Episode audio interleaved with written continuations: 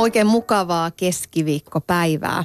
Täällä on mulla myöskin mielenkiintoinen vieras paikan päällä tuttuun tapaan. Topakka mielipiteissään, suvaitsevainen, monen mielestä jopa liiankin suvaitsevainen, kirkon sisälle ainakin runoilijanainen, lempeä nainen, Suomen ensimmäinen naispuolinen piispa Irja Askola. Tervetuloa. Kiitos Tuija. Onpa mahtavaa saada sut tänne ja tietysti heti alkuun näin kun pääsiäisviikkoa vietetään, niin täytyy kysyä, että kuinka pääsiäisihminen oikein olet? No vaikea on kuvitella, että kristitty ei olisi aika pääsiäisihminen, koska onhan se ihan siinä meidän uskomme ytimessä. Siitähän pääsiäisen ihmeestä, ylösnousemuksestahan koko tämä suuri globaali tarina lähti sitten kiertämään. Juhlitko pääsiäistä vai joulua rankemmin? No mulla tietysti näihin molempiin juhliin liittyy työssä olemista, vaikka se on tietysti myös samalla sen työhön liittyvän sanoman kuljettamista eteenpäin. Minusta pääsiäinen on sillä tavalla helpompi juhla, että siinä ei ole niin paljon semmoisia yksinuottisia paineita, että joulu on musta ollut jossain vaiheessa elämäni niin kuin tosi vaikea. Musta tuntuu, että joulussa pitäisi olla iso perhe ja kaikki asiat pitäisi olla kunnossa ja pitäisi jaksaa laittaa perinneruokia ja ö, yhtä aikaa hiljentyä ja samanaikaisesti tavata kaikkia mahdollisia sukulaisia. Ja, että se joulun semmoinen yksinuottisuuden paine on joskus ahdistanut mua aika laillakin. Että pääsiäinen on minusta sillä tavalla siitä pääsiäisen niin kuin riemusta ja siitä alkavasta keväästä ja, ja niihin – iloisiin melodioihin ja toisaalta johonkin oratoriomusiikki on pääsettä voi viettää niin kuin minusta helpommin useammalla tavalla kuin sillä yhdellä ainoalla tavalla. Ja pääsiäinen musta aina ollut myös enempi, ehkä pitkää perjantaita lukuun ottamatta, semmoinen yhteisöllinen juhla. Siis ei vaan sen oman neljän seinän perheen sisällä oleva juhla. Se on kyllä ihan totta. Mä oon itse lähössä pääsiäisenä taas kerran – reissuun Prahan suunnille. Ja en voisi ikuna kuuna päivänä ajatella, että jouluna lähtisin reissuun, mm. että jotenkin rikkoisin sitä vuosia vuosia opittua perinnettä. Musta on kyllä myöskin hirveän tärkeää, että, että meillä on näitä juhla-aikoja. Joku kokee niissä sen kristiuskon sanoman lähemmin, toinen vähän kauemmin. Mutta että, että niin kuin pyhä ja arki jotenkin erottus toisistaan, niin mä ajattelen, että se tekee ihmiselle hyvää. Mitä ajattelet siitä? Tietysti pääsiäinen näkyy myöskin tietyllä tapaa kaupallisuutena ja suklaamunina tuolla, ja, ja, mutta kun se kuitenkin on uskonnollisena juhlana se, se suurin meille, niin, niin miltä se tuntuu, että se juhlan kristillisyys kuitenkin, se on aika monille häipynyt unholaan? No toisaalta se tietysti piispan pitää ajatella, että me on epäonnistuttu jossain määrin – että se semmoinen valtaisa sanoma, että kuolema ja pimeys ei voita kaikkea ja kuolemakin on vaan puolipiste ja, ja se koko valtaisa draama, mikä siinä pääsiäisen kertomuksessa on, että nehän oli ihan pölvästiä suuri osa niistä Jeesuksen opetuslapsista. Ne käytti valkoisia valheita ja petti juuri siinä hetkessä Jeesuksenkin, kun olisi tarvittu selkärankaista käytöstä ja niin edelleen. Et minusta se pääsiäisen semmoinen lohdullisuus, että kaikenlaiset ihmiset kelpaa tähän pyhän ilmapiiriin, tähän Jumalan hyväksyvään ilmapiiriin. Että ei tarvitse olla täydellinen eikä tämmöinen uskon suorittaja. Ja mä luulen, että kaikilla ihmisillä on joskus semmoisia tosi synkkiä hetkiä. Niitä on myös mulla ollut ja varmasti tulee olemaan, jolloin ajattelee, että ei jaksa nähdä valoa. Niin se, että se pimeän kaari muuttuu siinä pääsiäisessä valon mahdollisuudeksi – ihan tavallisille ihmisille, eikä vaan Jerusalemin suurille herroille. Niin, niin se, että me ei osattu sitä viestiä tarpeeksi, niin se on tietysti kriittisen peiliin katsomisen paikka. Mutta toisaalta mä en ole ihan varma, että onko se ihan kokonaan ohentunut. Jos mä ajattelen, että kirkot täyttyy pääsiesoratorioiden kuuntelemisesta ja, ja myöskin yhteinen ruokailu on semmoista, joka, joka kantaa itsessään semmoista kristinuskon sanomaan, kohdataan toisiamme ja mm, kyllä suomalaisia, kun niitä pikkasen pintaa rapsuttaa, niin kyllä sieltä sitä hengellisyyttä alkaa löytyä. Me tarvitaan vähän monessa asioissa pikkusen sellaista niin. tuuppaamista niin. eteenpäin. Tämä on aika mielenkiintoista, mitä sanot, että, että helposti kokee, että, että äh, kirkko ja, ja kirkon ihmiset on epäonnistunut työssään, jos, jos tämmöiset juhlat ei ole hengellisiä tai, tai kristillisiä.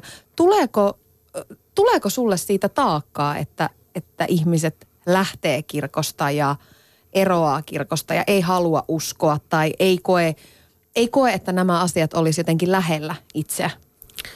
No totta kai mä oon surullinen, jos ö, ihminen jättää kirkon – vaikka sen takia, että on kokenut, että joku kirkon työntekijä on kohdellut väärin tai lyönyt semmoista haavaa omaan mieleen tai kokee, että kirkko ei, ei jotenkin vastaa siihen, mitä itse toivoo. Että jos se on tämmöinen pettyneen ihmisen lähtökirkosta, niin se on musta surullista.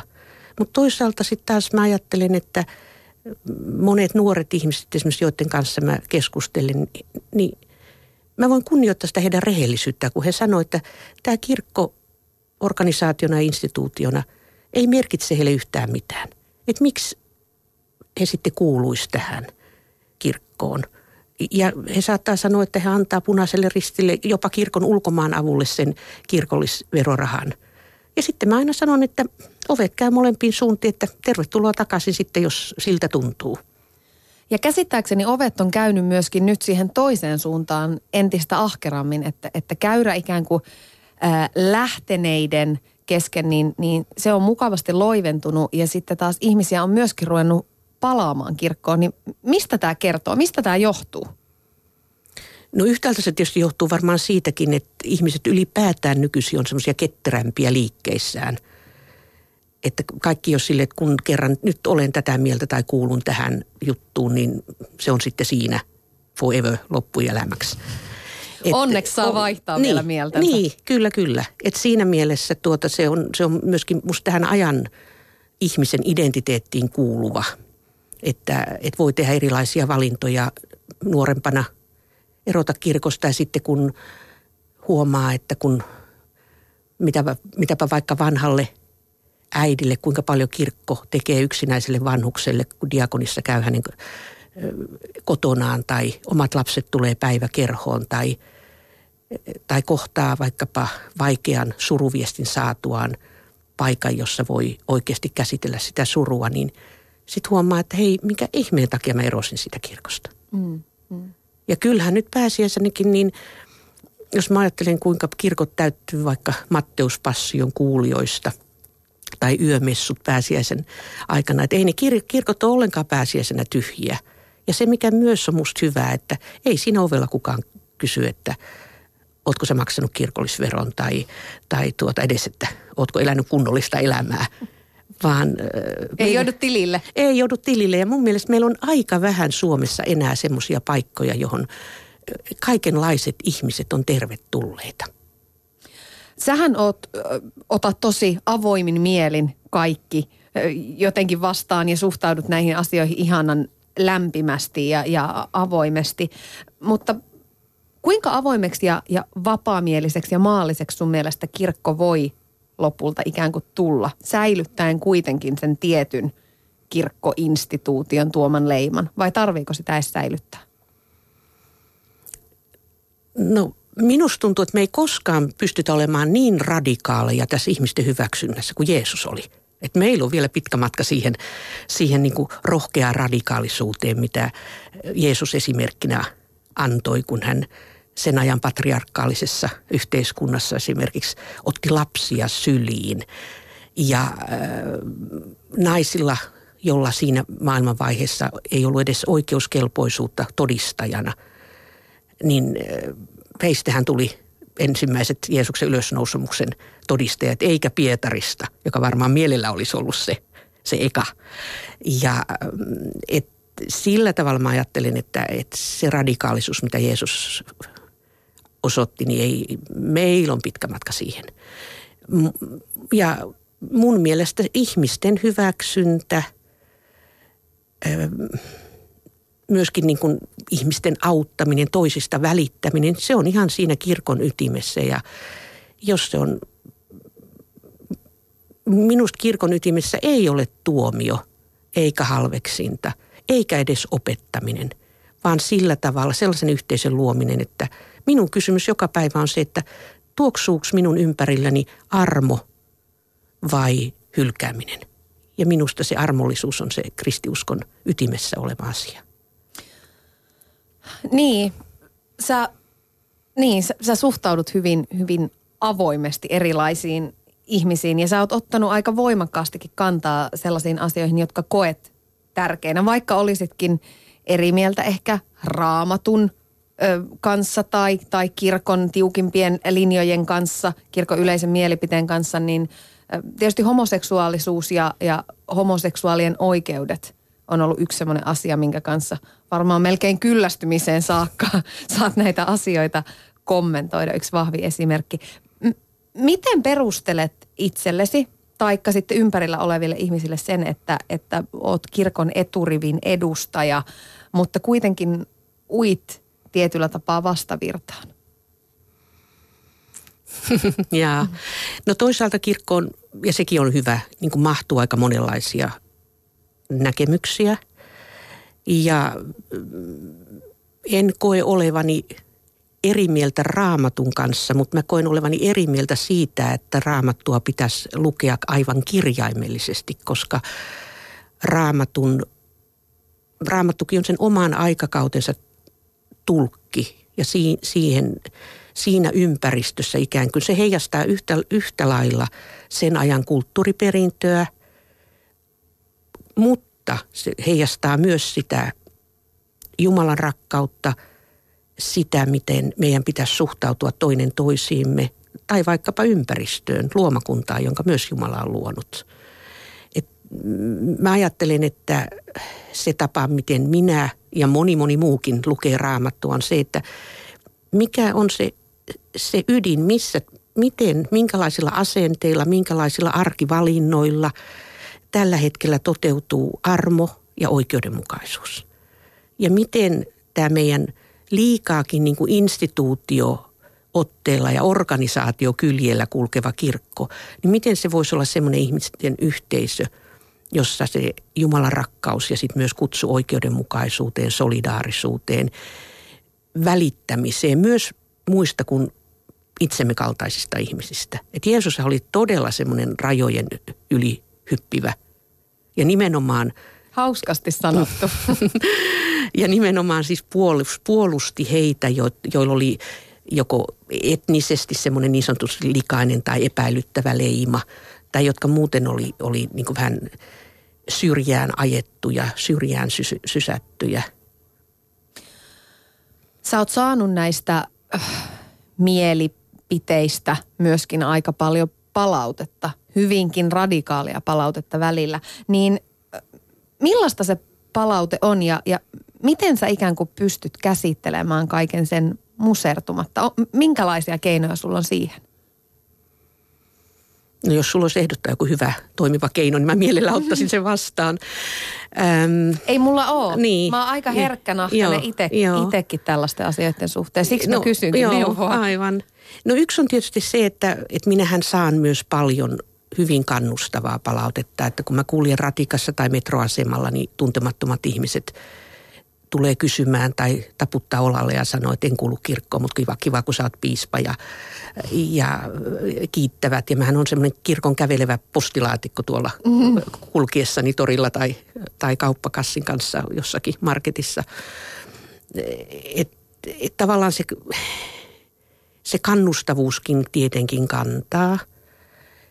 Ja sitten tietysti kristittynä mä koen myös, että että tämä on kutsumus, joka mulle on annettu ja mun puolesta myöskin rukoillaan. Se on myös tärkeä asia. Mutta sitten sit kun tämä on tämä solvaaminen ja herjanheitto ja ihan selkeä vihapuheuhkailukin, niin en mä oikein osaa sitä käsitellä. Että kyllä se menee ihon alle, joskus valvottaa vähän öitäkin. Mutta sitten kun ystävät sanoo neuvoksi juuri, että hei, että, että älä välitä, että tee vaan semmoinen kuori itses ympärille tässä.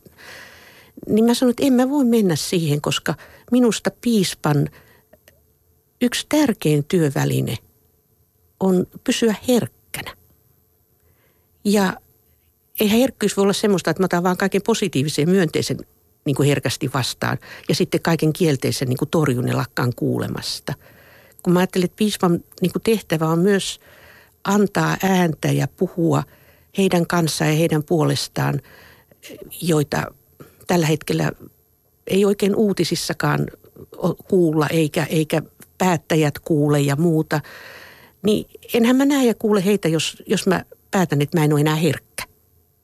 Ei, ei, se, se ei vaan toimi tämä herkkyysasia on, on tosi mielenkiintoinen ja niin kuin sanoin, niin myöskin lähellä mua. Ja jotenkin välillä, kun lukee johtamisoppaita tai lukee uutisointeja, niin tuntuu, että, että se herkkyys on melkein kirosana. Ei pitäisi olla kiltti, eikä mm. pitäisi olla herkkä, eikä pitäisi olla pehmeä, vaan pitäisi nimenomaan olla kova kuori ja olla vahva ja mennä eteenpäin ja olla välittämättä – negatiivisista kommenteista. Ei se multa ainakaan onnistu. No kiva, ettei onnistu, koska mä luulen, että sä oot parempi toimittajakin ja varmaan mukavampi ystäväkin ihmisille sitä kautta. No toivotaan Mutta, näin, että siitä on myös joo. hyviä puolia. Mutta kyllä musta herkkyys, herkkyys on myös vahvuutta.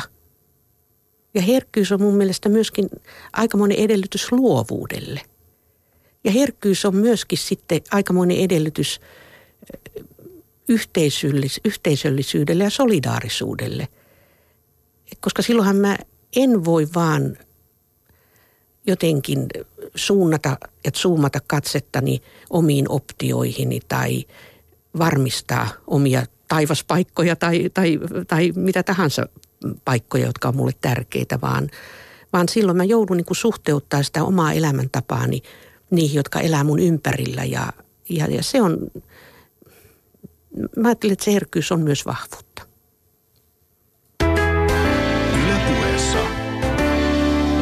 Pehkonen. Täällä on myöskin piispa Irja Askola paikan päällä ja, ja aika syvällisiin asioihin tässä jo päästiin, mutta, mutta hypätään tietyllä tapaa vielä syvemmäksi. Vuoteen 1975. Sä nimittäin valmistuit silloin maisteriksi, opiskelit siis teologiaa ja, ja samalta kurssilta valmistuneet miehet, he pääsivät papeiksi, mutta naiset ei. Miltä tämä tuntui silloin ja, ja mihin ammattiin sä silloin ajattelit ryhtyväs? No kyllä minulla siis se pappeus siellä horisontissa jotenkin siinsi, mutta kyllä se tuntui jotenkin, se tuntui oudolta, se tuntui myös epäoikeudenmukaisuudelta ja vähän käsittämättömältäkin, että näiden miespuolisten opiskelutovereiden kanssa, joiden kanssa oli kaikki samat luennot kuunnellut, samat tentit suorittanut, samassa tiedekuntayhdistyksessä ajanut asioita yhdessä eteenpäin. Ja sitten tavallaan se yhteinen polku veitsellä leikaten loppu siihen valmistumispäivään. Ja, ja siihen aikaan vielä papit sai melkein valita, mihin he lähti töihin, että nämä miehet pelmahti heti sitten sinne kirkon rakenteisiin ja alkoivat myöskin hankkia kokemusta sieltä. Ja kun kysyit Tuija, että, että, että mihin ammattiin, niin se olikin mulle aika iso kysymys sitten. Että mähän jäin sitten tutkimaan tutkijaksi yliopistolle ensin semmoisen pienen projektin ja sitten assistentiksi. Ja, ja että mä löysin sitten niin kuin tieni ensin sitä kautta – ja kävin sitten jossain vaiheessa myöskin USAssa puoli vuotta jatko-opinnoissa. Miltä ne näkymät näytti siihen aikaan, esimerkiksi naispappeuden suhteen? Oliko se ikään kuin tuloillansa ihan, ihan piakkoin ja, ja aistittavissa ja tasa-arvon suhteen muutenkin? No ne näköalat vähän, vähän vaihtelin varmaan niin kuin mielialojen mukaan, että toisaalta eh, kun sitten tiesi ja joitakin tunsikin siis Pohjoismaissa olevia naispappeja Ruotsissa, USAssa, niin ajattelin, että jos tämä on niin täällä mahdollista, niin miten se ei olisi sitten meillä mahdollista. Ja mähän olin sitten kaikenlaisissa, silloin ei tunnettu sana lobbaus, mutta, mutta tällaisissa vaikuttamisryhmissä, jolloin me sitten aika lailla niin kuin seminaareihin osallistuttiin ja kirjoitettiin yleisosastokirjoituksia ja käytiin myöskin keskustelua kirkon johdon kanssa. Että et sit välillä, ja, sehän oli myös sitä aikaa, jolloin sitten myöskin todella ihmiset oli julmia meitä kohtaan, jotka sitten niinku aktiiv- aktiivisesti oltiin esillä tämän naispappeuden mahdollistamisen puolesta. Et mä luulen, että osa tästä omasta niinku, tahtomisesta esimerkiksi puolustaa tai puhua seksuaalivähemmistöjen puolesta on, on, on sitä samaa kokemusta, että, että, että silloin niin kuin naispappeuden puoltajia, sen, jotka toivoivat sitä, niin todella julmasti lyötiin raamatulla päähän. Että mä niin kuin tiedän sen naispappeus-polun takia, miltä tuntuu se, kun joku, joku tuomitsee, joku määrittelee, että – että raamatun perusteella se, kuka sinä olet, mikä sinä olet, eli naiseksi luotu, rajaa sut niin kuin johonkin niin kuin paljon kapeammalle tontille kuin, kuin miehen. Että se, se kokemus siellä taustalla on varmaan saanut minussa semmoisen ihmisoikeuksien puolustajan heräämään. Mä huomaan, että mä meinaan itsekin närkästyä tässä kuunnellessani tuota ajankuvausta. Sitten onneksi tuli se päivä, kun naiset vihdoin sai myöskin mahdollisuuden papin virkaan vihkimiseen. Taisi olla kahdeksan kahdeksan. Niin, eli 13 vuotta meni siihen omasta valmistumisestani. Aika pitkä taistelu, jos sen sellaisena näkee. Niin, ja jos ajattelee sitten kuinka mm, sitä taistelua oli käyneet sitten jo jo tuota vanhemmat, iältään vanhemmat naiset jo paljon, paljon ennen, ennen omaa valmistumistani. Miltä se tuntui sitten, kun, kun se tulikin mahdolliseksi? Ol, oliko se juhlan päivä ja juhlan oli. paikka? Se, se, oli, se oli sitä, se oli syvä, mä oikeastaan niin kuin hämmästelen vieläkin, miten mä tavoitan sen ilon ja, ja sen riemun. Ja, ja, ja se oli myös semmoinen hyvin yhteisöllinen juhla – että et todella aivan tuntemattomat ihmiset ja kukkakauppiaat ja, ja, ja, ja tuota, ää, ties ketkä niin kokivat, että, että jotakin oikeaa, oikein, nyt tapahtuu jotakin, mikä on oikein. Että se puhutteli semmoisten tavallisten suomalaisten oikeuden tuntoa. Ja mm, joo, se, se oli, se oli vahva, vahva riemun tunne, mutta toki – sitten oli niitä myös, jotka koki sen niin kuin koko kirkon turmiona. Aina on vastustajia. Mm, Aina mm. on asioilla kaksi puolta. Mm, mm. Suomi on aika monissa tasa-arvoa koskevissa asioissa kuitenkin ollut edelläkävijä, jos ajatellaan naisten äänioikeutta. Ja no meillä on naispresidenttiä ja näin poispäin, mutta jotenkin kirkkoon liittyvissä asioissa me ollaan vähän laahattu perässä. Niin mikä ihme ja kumma se, mikä siinä oikein on? Sä oot tietysti ollut uranuurtajana piispan, ensimmäisen naispiispan roolissa. No, mikä siinä on? Yksi on tietysti varmaan se, että meillä on, meillä on vahva, vahvat herätysliikkeet kirkon sisällä, toisin kuin esimerkiksi Ruotsissa, jos, jos, jos on paljon hyvää sanottavaa myös. Mutta esimerkiksi heidän raamatutulkintansa on vahvasti ollut sellainen, että naisen rooli on määritelty kyllä tarpeelliseksi ja mukavaksi ja hyödylliseksi, mutta eh, silloin jos se liitetään kirkolliseen vallankäyttöön tai, tai tuota, virallisen opetustehtävään ja muuta, niin, niin se ei ole kuulunut siihen, siihen naiskuvakulttuuriin, että se, se on varmaan yksi. Sitten me suomalaiset naiset kirkossa on oltu aika kilttejä, vanhempi sukupolvi varsinkin – että nyt kun mä katselen 63-vuotiaana eh, nuoria naispuolisia pappeja, niin se semmoinen eh, virkistävä räväkkyys ja semmoinen selkeys niin kuin artikuloida myös niin kuin omia mielipiteitään, niin se on ihan toisella, toisella tolalla tietenkin nyt. Mitä ajattelet näin, näin yleensä ottaen tasa-arvotilanteesta Suomessa tällä hetkellä? No, Nimenomaan sukupuolten väliseen mm, tasa-arvoon niin, liittyen. Niin, okei. Okay. No tietysti se riippuu niin kuin näkökulmasta. Että suhteellisuuden taju, tajuisestihan on sanottava, että jos ajattelee montaa muuta vaikka kehittyvissä maissa olevia, olevia naisten koulutusmahdollisuuksia, terveydenhuollon mahdollisuuksia, niin sillä tavalla meillä on ihan, ihan niin kuin lainsäädännöllisesti hyvä tilanne. Mutta jotenkin mulla on sellainen olo, että, että me ollaan nyt menossa vähän tässä taaksepäin. En, en mä nyt osaa sitä millään perustella muuta kuin ihan semmoisella, me ollaan muutenkin menossa nyt aika monessa asiassa vähän, vähän niin kuin taaksepäin. Ja – Yhtäältä se varmaan johtuu myöskin siitä, että osalle nuoria naisia, niin he on elänyt niin, siis maailmassa, jossa presidentti on Tarja Halonen ja, ja, ja tuota, ministereistä usea on nainen ja lääkärit on naisia ja et ehkä siinä heidän niin kuin maailmankuvassaan se semmoinen ulkoinen jul, julkisivussa näkyvä tasa-arvo on, on niin kuin itsestään selvää. Mutta sitten jos lähdetään katsomaan vaikka palkkauskysymyksiä ja urakehitystä, työ, työpaikkojen saantia, niin voi olla, että sitten nämä nuoret naisetkin joutuu sitten törmäämään lasikattoihin tai joihinkin muihin semmoisiin asenteissa oleviin vinoumiin. Pitäisikö olla vähän enemmän barrikaadeilla näistä asioista sun mielestä? Herkkä, no, mutta vahva. Herkkä, mutta vahva.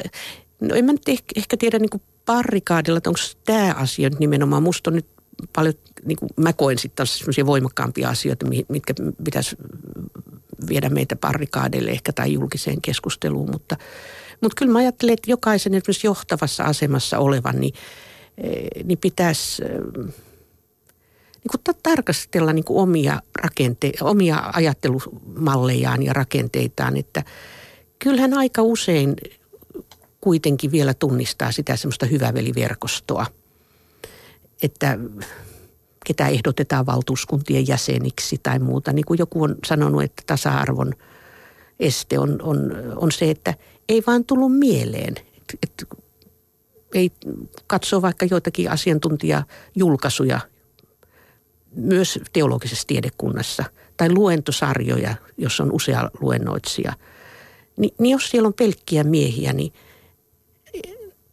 niin ei, ei, ei se ole silloin balanssissa se juttu. Ja sitten jos minä soitan ja kysyn jolle kaverilta yliopistolta, että hei, mi, mi, mitä sä ajattelet, kun kuitenkin papeistakin yli puolet on nyt Helsingin hippakunnassa naisia. Että, että onko tämä ihan niin kuin viisasta tämmöiset valinnat. Niin, niin sitten vastaus saattaa olla, että, että no ei, ei meillä ole oikein semmoisen niin asiantuntemusta naisissa. Ja sitten mä sanoin, no miksi sä soittanut mulle, mä voisin sanoa sulle viisi nimeä, jotka peittoisi ihan nämä miehet. Kun sä sanot, että, että on muita asioita, joista sun mielestä enemmän pitäisi nousta barrikaadeille ja, ja ottaa ne yhteiskunnalliseen keskusteluun, niin mitä ne asiat on? Minua kyllä pelottaa tämä ää, köyhyyden kasvaminen – yhteiskunnan kärjistyminen, polarisoituminen. Et tuntuu, että Helsingissäkin on kaupungin osia, että jos mä oon Lauttasaaressa aamupäivä ja Vuosaaressa iltapäivä joissakin lähiöissä, en kokonaan Vuosaaressa, mutta siis joissakin lähiöissä, niin tuntuu, että mä oon matkustanut Euroopan toiselle puolelle. Eli se semmoinen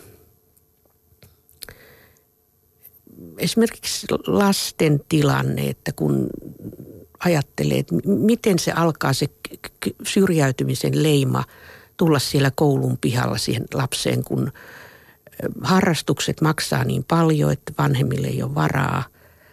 Ja, tai sitten harrastuksiin vaadittaisiin perheessä auto tai ainakin äiti tai isä, joka ajoi kunnossa lauantai-aamuna. Ja sitten sä vaan niin kuin jotenkin opit vähitellen siihen, että mulla ei ole semmoista kännykkää kuin muilla. Ja että jos se kertautuu se kokemus, että mä, mä en kuulukaan joukkoon, niin, niin, niin se on todella niin kuin musta karmasevaa, riipasevaa ja sen lapsen näkökulmasta. Ja, ja minusta tuntuu myös, että me ollaan tällä hetkellä silloin vaalien jälkeen puhuttiin näistä kuplista. Niin että me on niin kuin, meidän niin kuin toinen toistemme todellisuudet alkaa irtaantua liian kauaksi toisistaan. Ja silloinhan se semmoinen turvallinen sosiaalinen pääoma häviää. Ja mä jotenkin toivon, että, me, että nyt olisi sen aika, että, että me kiinnostuttaisiin toinen toistemme tarinoista, todellisuuksista. Ja eikä vaan niin ajateltaisi, että mä voin hyvin ja turvallisesti, kun mä oon tämän oman kuplani tai oman todellisuuteni kanssa tuttu ja se riittää.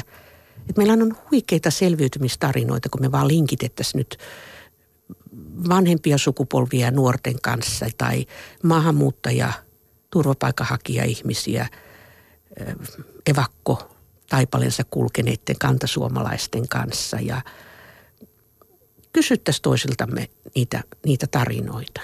Ja siihen ei tarvita niin komiteoita eikä, eikä, eikä budjettirivejä, vaan se on jokaisen arkivalinta. Onko mulla aikaa ja kykyä kiinnostua toisen, sen toisen toisenlaisesta todellisuudesta kuin mikä on omani.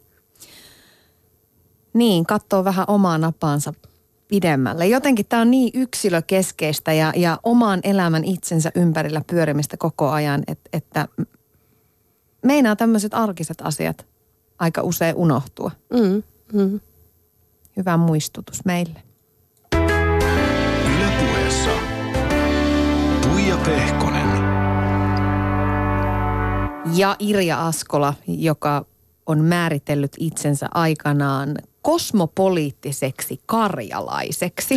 Ai ja onko mä tuommoistakin sanonut? Sä oot sanonut näin, siitä on kyllä aikaa kotimaalehdessä 2010. Mitä se tarkoittaa tämmöinen kosmopoliittinen karjalainen? No ehkä se kosmopoliittisuus, varmaan silloin siitä on tosi kauan, kun mä oon määritellyt näin, niin että mähän olin ky- lähes kymmenen vuotta koko 90-luvun. Asuin Genevessä ekumenisissa tehtävissä, jolloin siis matkustin todella paljon siis Itä- Itä-Euroopan maissa, Albanian arot ja, ja, ja tuota, Baltian maat ja niin edelleen tuli, tuli kovin tutuiksi. Mutta sieltä käsin olin, kävin myöskin Aasiassa ja useamman kerran myös Afrikassa. Eli se maailmankuvani alkoi muodostua myös näiden globaalien kohtaamisten kautta. Ja se ehkä myöskin muotoutti tällaista suvaitsevaa identiteettiä. Niin kuin, ei voinut enää käyttää sellaista lausetta, että, että meillä kirkossa tehdään aina niin, kun kävi niin erilaisissa kirkoissa tai jotka kaikki kuitenkin toimii ihan, ihan all right, vaikka ne toimii ihan toisella tavalla kuin meidän Suomen tuttu luterilainen kirkko. Ja, ja siellä näis, näiden ihmisten hyvin erilaisiin todellisuuksiin tutustui ja, ja näki myös näitä huikeita selviytymistarinoita. Ihmisoikeustaistelijoihin tutustui. Että se kosmopoliittisuus on muovannut mun identiteettiä hyvinkin vahvasti. No mutta sitten se karjalaisuus, että miehän on Lauritsalan tyttöjä. Ja, ja kyllä se näkyy varmaan minun luonteessani.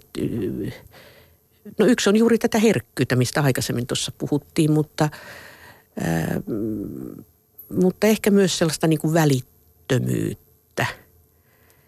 Ja että mä en ole tämmöinen hierarkkisten muotomenojen – ihminen, vaan, vaan sillä tavalla se karjalaisuus on, on semmoista ehkä, ehkä, ehkä kettery, ketteryyttä. Ja kyllähän sitten, kyllä siihen karjalaisuuteen minusta, siis mä oon 1952 syntynyt siellä siinä rajan pinnassa asuttiin, niin jotenkin siinä ilmapiirissä oli kyllä myös sitä, että, että pitää olla niin kuin valmis muutokseen – et ihmiset oli niin kuin muuttanut tietysti fyysisestikin sitten sotien aikana moneen kertaan. Ja kyllä siellä sitten Etelä-Karjalassa niin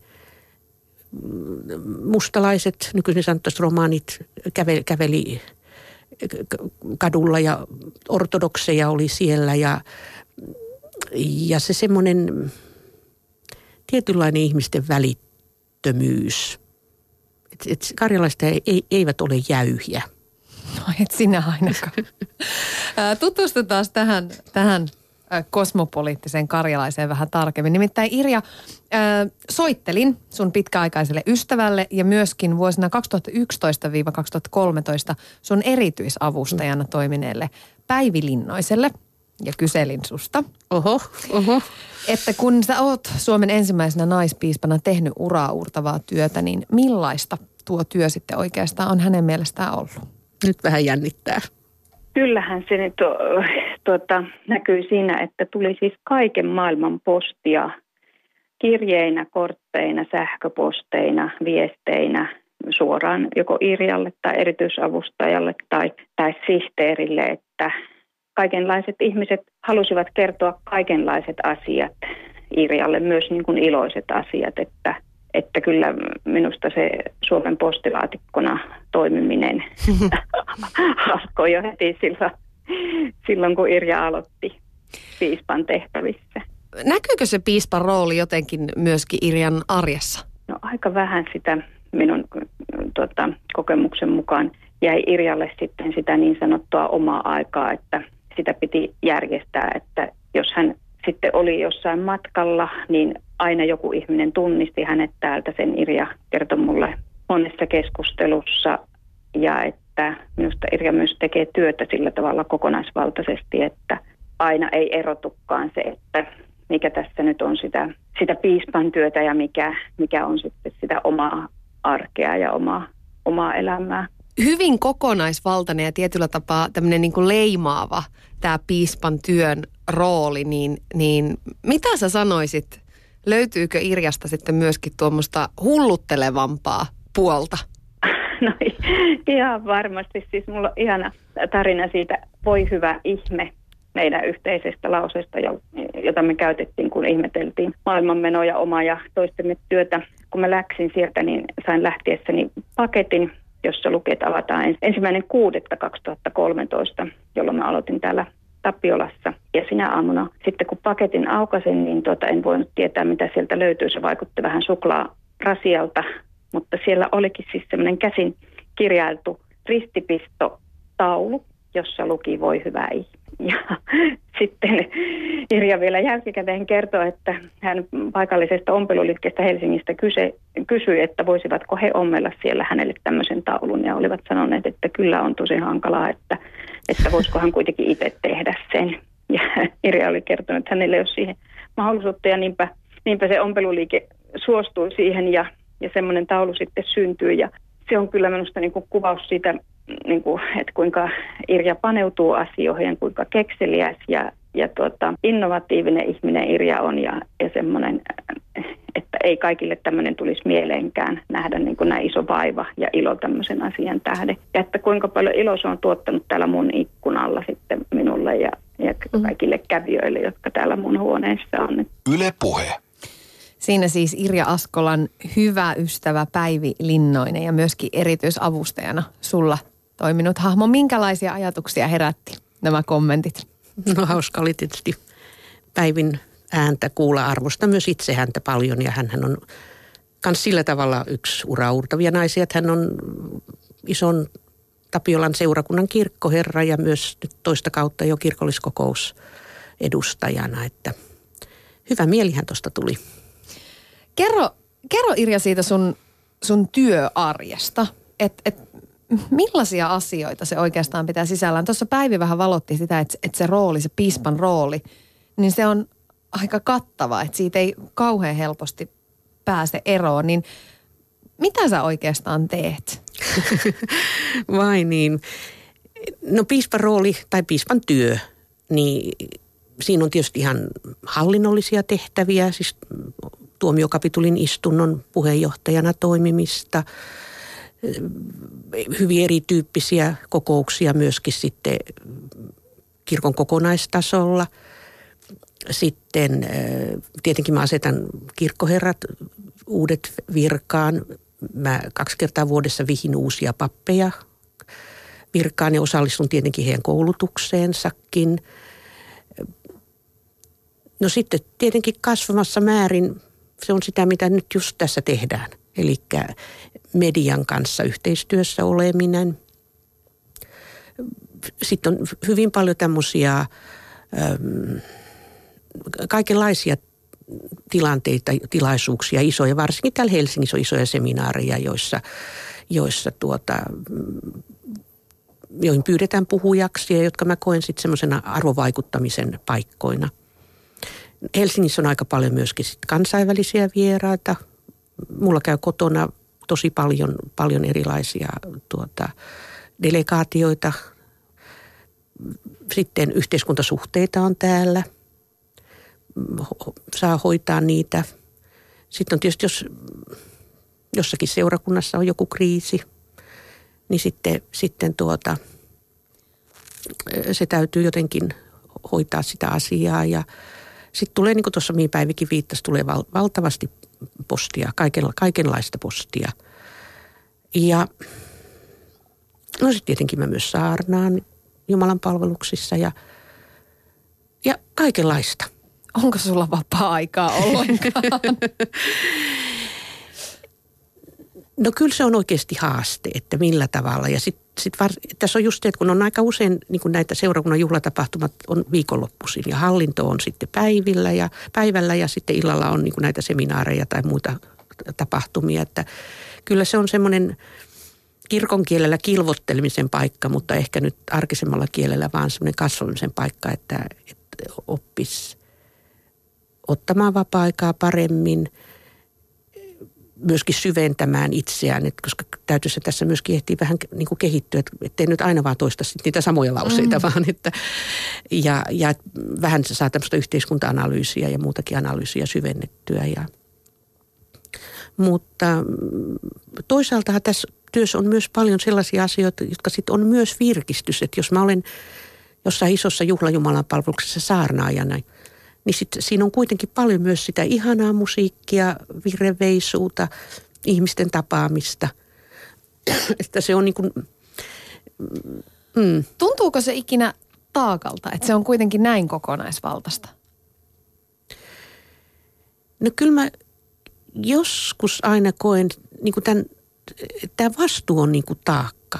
että kun tässä on lähes jokainen tapahtuma, missä mä olen, niin – niin se on semmoinen niin ensi-ilta vailla harjoituksia tai seuraavaa toistoa. Eli mä ajattelen, että jos joku Finlandia-talon sali tai joku muu kongressisali on täynnä ihmisiä, jossa mä pidän jonkun esitelmän, niin mä ajattelen, että se on se, minkä kuvan ihmiset saa kirkosta, niin se välittyy niin kuin siinä tilanteessa minun kauttani.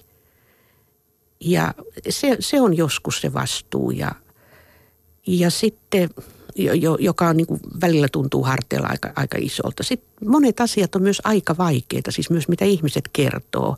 Että vaikka sitten saisi lauantain pidettyä vapaana, mutta miten saa niin kuin sen, jos vielä tietokoneesta pystyy irrottautumaan ja sähköposteista, mutta miten saa sen tietokoneen tuolla korvien välissä niin kuin sammumaan niin, että ettei niin kuin jotenkin murehdi niitä asioita – niin, aika isoja asioita se niin. työn nimissä käsittelee. Kyllä, kyllä.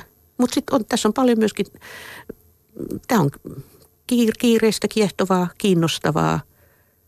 Ja hyvin sä oot tehtävissä onnistunut. Mun täytyy sanoa, että kolmekymppisten, kolmekymppisiä naisystäviäni tavatessa, niin meitä oli iso joukkio ja kerroin, että oot tulossa haastatteluun, niin siellä huudahdettiin. Irja on aivan ihana. että sinulla on hyvä maine. No kiitos kyllä jalat pysyy maassa, koska toisenlaisiakin tekstejä saa lukea. Aina hyvä kuulla välillä myöskin kivoja palautteita. On, on. Miten tärkeänä pidät sitä, että, että paitsi tietysti on nämä kirkolliset tehtävät, kirkolliset asiat, mutta, mutta miten tärkeänä pidät sitä, että vaikutat ja otat kantaa myöskin yhteiskunnan muihin asioihin? Mä pidän sitä erittäin tärkeänä. Ja siinähän sitten niin kuin media on vahva yhteistyökumppani myös.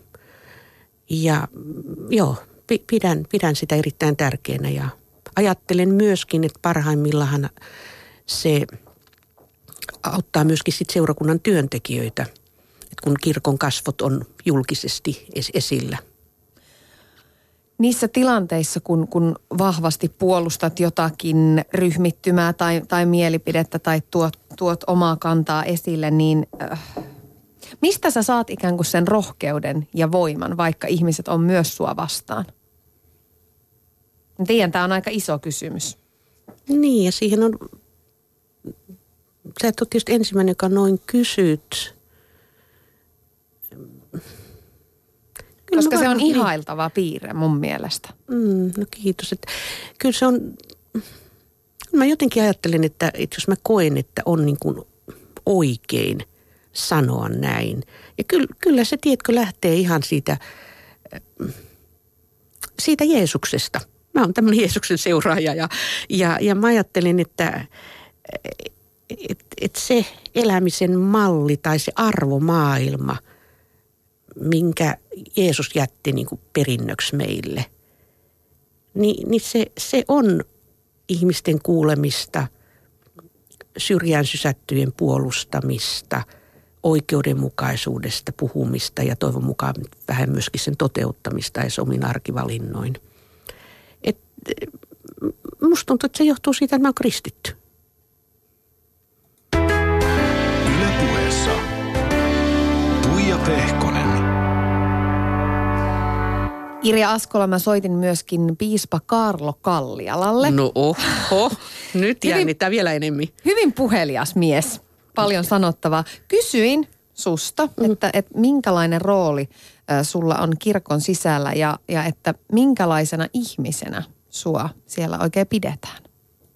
Enpä tiedä, oliko oikea ihminen antamaan tämmöistä lausuntaa Suomen evankelisalaisen kirkon puolesta, mutta mutta senhän omasta puolestani kyllä tiedän vanhana ystävänä, että, että minkälaisena ihmisenä minä pidän Irjaa. Hän on tuota, erinomaisen lämmin ja ystävällinen ihminen. Ihan hämmästyttävän niin tasainen. Ja no, tasainen ei tarkoita jollakin lailla ikään kuin, ettei, ettei hän reagoisi, vaan, vaan tarkoittaa, tarkoittaa että perusystävällisyyttä ja lämpöä. Eniten nyt tietenkin olemme viime aikoina olleet, olleet niin kuin samoissa tilanteissa – piispojen neuvotteluissa, piispain kokouksissa ja, ja sen kaltaisissa tilanteissa. Ja, ja, ja kyllä niin, luulen kyllä siinä, että nyt en puhu vaan niin varmaan omasta puolestani, vaan että, että kyllä niin kuin hänen tapansa puhua, hänen tapansa kommunikoida, hänen tapansa olla, niin muuttaa jotenkin ilmapiiriä ja ehdottomasti muuttaa sitä sellaiseen suuntaan, johon pitääkin. Ajattelen, että muuten tuommoinen tuota, niin perinteinen piispallinen miesporukka alkaisi puhua sillä lailla jotenkin vähän niin kuin, ehkä vähän niin kuin kankeammin tai, mm. tai, tai, tai tuota niin, No, joka tapauksessa jollakin toisella tyylillä. Ja tässä ei ole kysymys siis siitä, että, että tuota, Irja toisi siihen jonkin, jotain semmoista niin kuin, ikään kuin naisellista höttöä, jos joku sitä luulee vaan, vaan ylipäänsä semmoisen niin ihmistä kunnioittavan ja ihmiskeskeisen ja ihmistä kuuntelevan lähestymistavan, joka, jota, joka kyllä muutkin pystyvät kuuntelemaan ja sitä käyttämään, mutta joka ei ole ehkä muille niin ominainen. Irja on saanut myöskin kritiikkiä hänen, mitenköhän mä nyt sanoisin, mukaamassa liian vapaamielisistä ajatuksista esimerkiksi, mitä tulee homosa, homoseksuaaleihin ja, ja heidän oikeuksiinsa, niin mitä ajattelet tästä? Kritiikkiä voi aina esittää, ja Irihan on itse puhunut niin erimielisyyden etiikasta tai hermeneutiikasta. Toisin sanoen no, hän, hän on niin hämmästyttävä, hämmästyttävä kyky myöskin kuunnella sellaista puhetta, joka on hyvin kriittistä ja ikävääkin, mutta ilman muuta on selvää, että hän on saanut kuulla myöskin sellaista kritiikkiä ja sellaista suunsoittoa, joka on aivan mahdoton tietty perää ja epäreilua. Itse asiassa minä en kyllä ollenkaan, niin kuin, tai en käyttäisi sanaa liberaali. Se tietysti vähän soi eri ihmisten korvissa eri tavalla, mutta liberaali, liberaalina joskus pidetään siis sellaista ihmistä, joka ajattelee, että minä nyt otan tässä tämmöisiä vapauksia, täällä on tämmöisiä epämiellyttäviä oppikohtia, mutta luistanpa niistä vähän. Mutta tästä ei missään tapauksessa ole kysymys, vaan kun Irja, Irjalla on sellainen kanta tähänkin kysymykseen kuin on, niin sehän tulee ihan suoraan siitä, että hän näkee kristillisen uskon juuri tällä tavoin, että, että se velvoittaa suhtautumaan tällä tavalla ja ottamaan tämmöisen kannan. Irhan on tuota, ei, ei tuota, nyt suorastaan mikään niin kuin Jeesus-hippi, mutta, mutta tuota, ilman muuta tämmöinen niin kuin kristuskeskeinen kristitty. Yle puhe. Siinä siis piispa Karlo Kalliala kommentoi Irja Askoloa. Mitäpä ajattelet? Ei no, Jeesus hippi. No, niin, no me molemmat varmaan ruvettiin nauramaan sun kanssa Tuija siitä, että kun tässä nyt näkee, että kuinka hyvin Karlo Kalliala mut tuntee, koska tässä oli juuri paljon sitä, mitä, mitä sinä olit äsken kysynyt multa juuri ennen tätä Karlon inserttiä tähän, niin että tietysti on koskettavaa myös niin kuin kuulla se, mitä, mitä hän, hän ajatteli, että – jos tuollaista tunnejälkeä pystyisi jättämään, mitä nyt ehkä ainakin hiukan olen sitten pystynyt, mistä, mistä Karlo puhui, niin, niin se tietysti tuntuu hirveän hyvältä. Jos Irja mietitään sun elämää ja, ja sellaisia ajanjaksoja, jotka ikään kuin on muokannut sua sellaiseksi ihmiseksi, joka, joka oot nyt, niin oot aika paljon puhunut myöskin sun Geneven vuosista. Asuit siellä 91-99 ja olit siis töissä Euroopan kirkkojen konferenssissa mm. silloin. Siellä ihan takuu varmasti näit siis erilaisten uskontokuntien eroja ja yhtenäisyyksiä, opit näistä asioista. Mutta kerro siitä, että minkä takia tuo aika oli sulle niin merkityksellistä? No ensinnäkin se oli, se oli hyvin onnellista aikaa monella tavalla. Siellä syntyi syviä hyviä ystävyyssuhteita. Se oli hyvin jännittävääkin aikaa. Ja jännityksellä tarkoitan sitä, että kun työtehtävät veivät hyvin usein silloin 90-luvun alussa minut Itä-Euroopan maihin, niin sehän oli sieltä keittiön kautta tai äh, niin kuin sen näkemistä, miten, miten Berliinin muurin murtumisen jälkeen ne yhteiskunnat alkoi sitten kehittyä ja muotoutua. Että se, se oli semmoista syvää merkityksellistäkin työtä. Mutta kyllä se oli semmoinen niin kuin identiteettikoulu monella tavalla, että kun siinä meidän johtoryhmässämme, niin mä olin ainut pohjoismaalainen, ainut luterilainen ja ainut nainen. Niin niin aluksi tietysti mä aina ajattelin, että tässä pitäisi, kun pääsihteeri kysyi jotain, niin mä ajattelin, että mikä tässä on se oikea vastaus. Ja sitten vähitellen mä niin kuin ymmärsin, että se kokonainen oikea vastaus sille työyhteisölle ja sen visiolle syntyy siitä, että kukin tuo sen oman autenttisen näkökulmansa, minä siis pohjoismaalaisena luterilaisena naisena – ja, ja, ja, ja, ja rohkean sen sitten sanoa, vaikka se olisi hyvin erilainen kuin vieressä istuvan romanialaisen ortodoksiprofessorin. Että se oli semmoista, niin kuin, ja sitten kun huomasi, että ei voinut niin kuin sanoa, että, että me, meillä aina tehdään näin, koska, koska mikä se meillä on. Mm. Et kyllä se oli, oli semmoinen identiteettikoulu ja, ja tietysti näki myös sen, miten ihmiset oikeasti on niin kuin oman kontekstinsa, oman kulttuurinsa, oman maansa tuotteita – ja, ja kyllähän siellä sitten, kun näki todella ihmisiä, jotka oli kirjaimellisesti jostakin pienestä kylästä Afrikasta kulkenut sitten pitkän tien jonkun yhteiskuntaopin opin tuota, tohtoritasolle tai teologian tohtoriksi, niin siellä myöskin oli sitä, sitä niin kuin ihmisoikeusnäkökulmaa, joka, jota sitten ihaillen niin kuin seurasi. Sä oot myöskin sanonut, että et, et noihin aikoihin oot oppinut tämän ekumeenisen periaatteen, että älä puhu heistä, vaan mm. puhu heidän kanssaan. Ja, mm.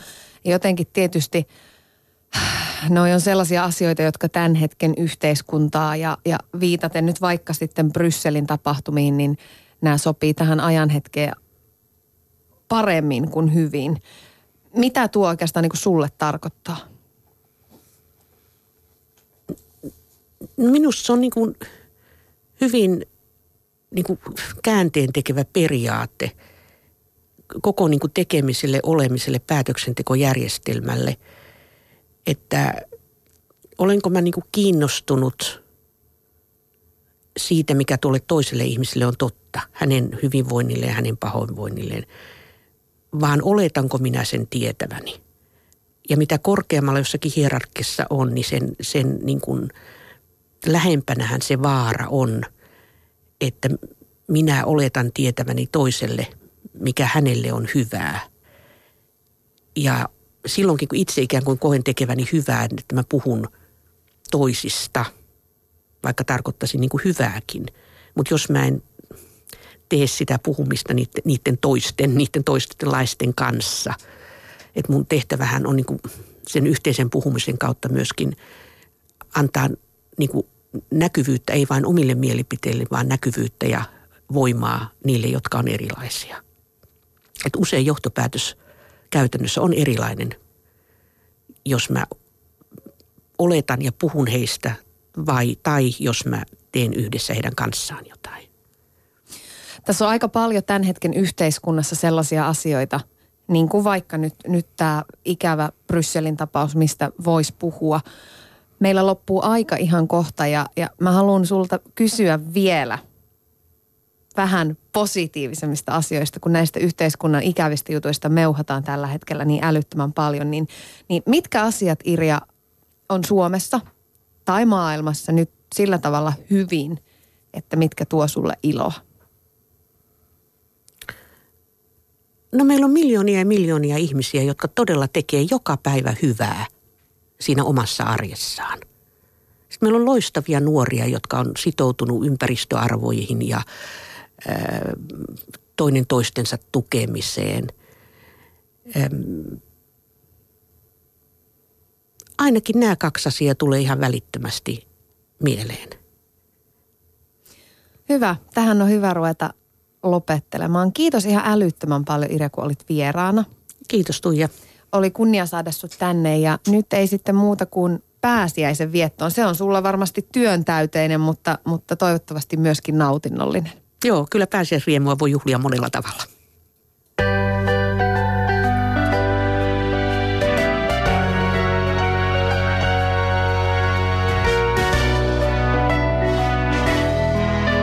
Ylepuheessa keskiviikkoisin kello yksi. Tuija Pehkonen.